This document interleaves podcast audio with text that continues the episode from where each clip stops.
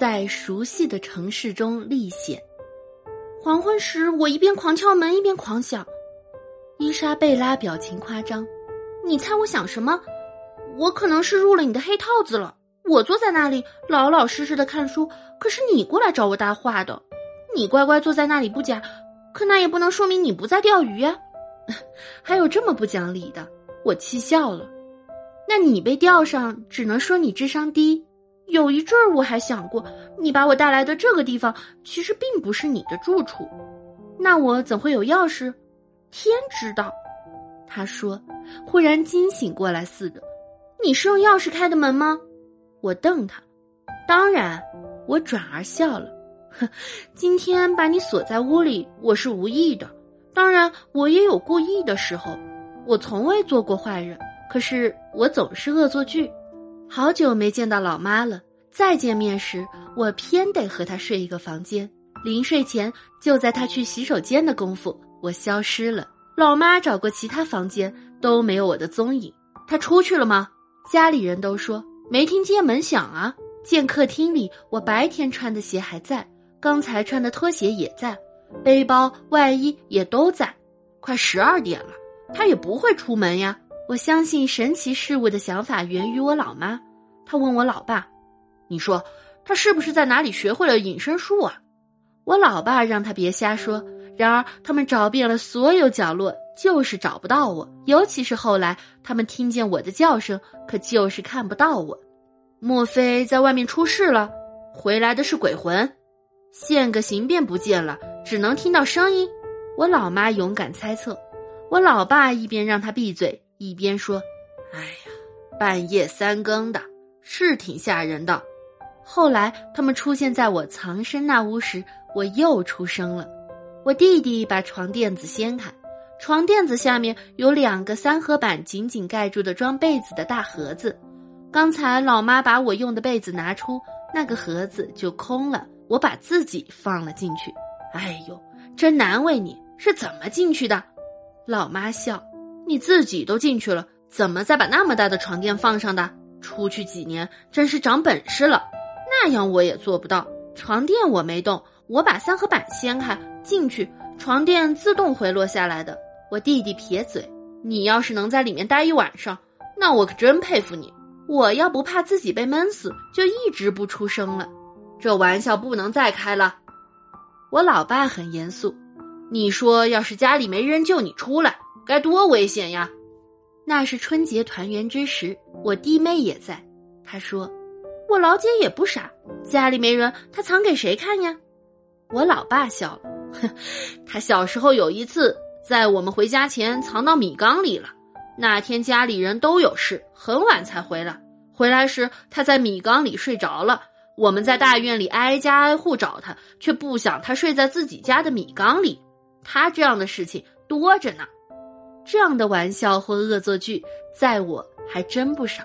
最近的一次是把朋友的钥匙藏起来了，藏在他们住的宾馆房间里，我便回家了。我想宾馆又不像家里那么多东西，有好几个人，不是一会儿就能找到吗？不想他们翻个底儿朝天，愣是找不到。只有不停不停的打电话找我，在我恶作剧的生涯里，估计只有 K 是对手。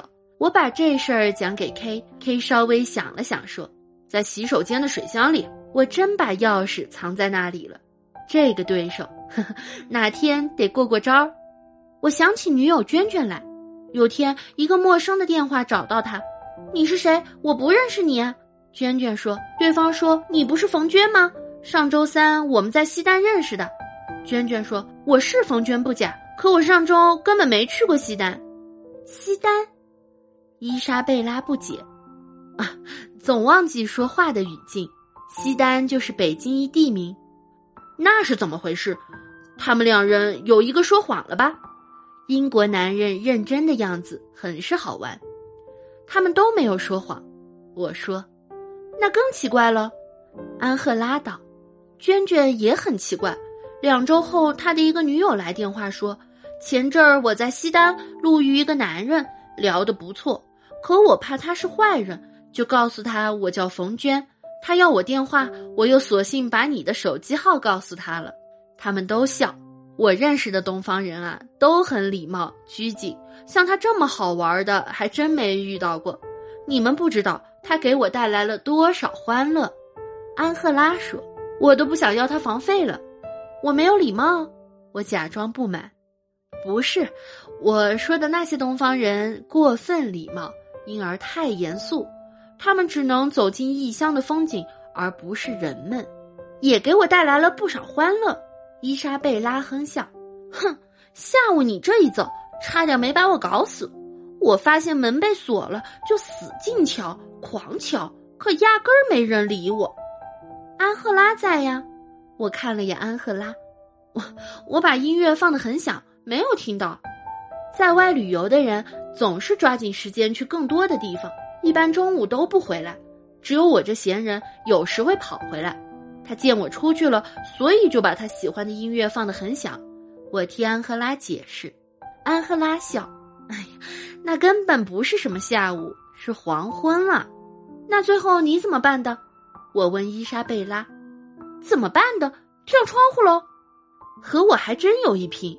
我说：“有次我去一个人家里做客，他转身的功夫就找不到我了。”他坐在那里等啊等啊，突然在窗外的公共花园里看到了我。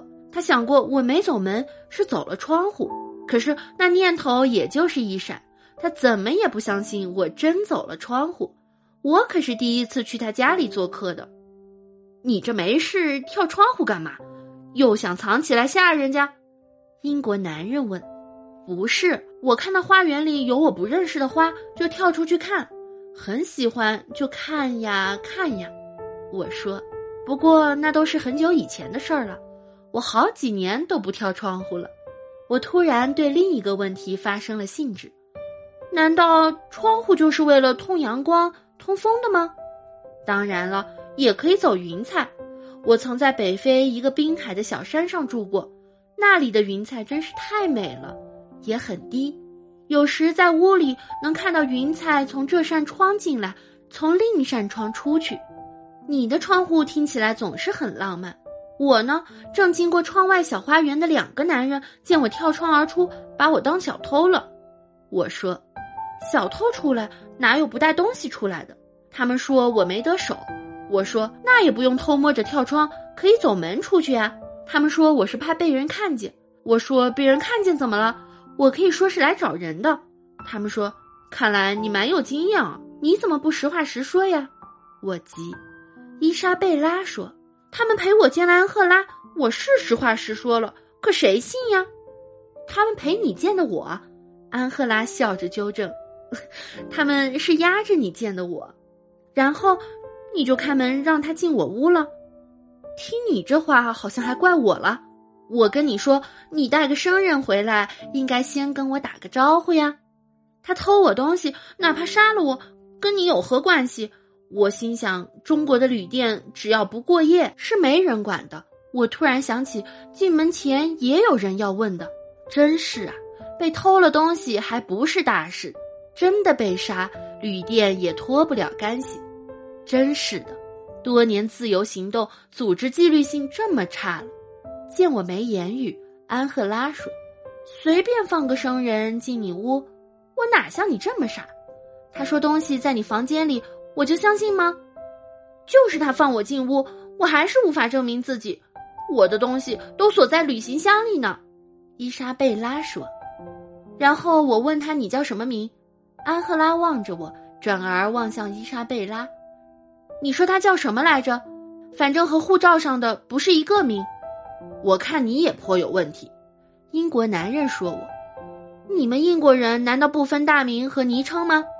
我说：“两个都是我名字，只不过一个是真名，一个是笔名。”我还是对伊莎贝拉最后如何得到安赫拉承认这事儿感兴趣，便追问：“承认什么？你看到现在我还没有放他进你屋吧？”老板娘道。我哈哈大笑，拍伊莎贝拉的肩。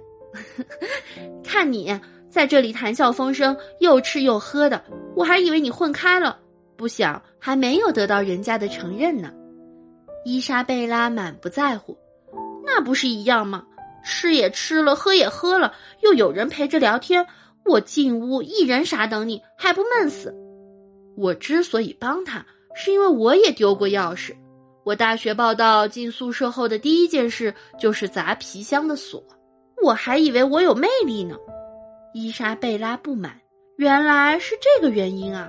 安赫拉的话呀，其实半是开玩笑的。我给另外两人解释，他年轻时经常收留一些人，在巴塞罗那困顿的外国人，丢了钱的，丢了护照的，被骗的，各种危难中的人吧。他免费供他们吃住，直到他们解决了问题，也是出于这样的想法吧，才开了这家客栈的。嗯，他说对了一半儿。安赫拉说。很多事情都不是单一因素决定的。我开这家客栈有帮人解决问题的想法，看到一些人不仅是身处困境的人，还有一些像他，他指着我，这么好玩儿，给人带来快乐的人，我总不想收他们的钱。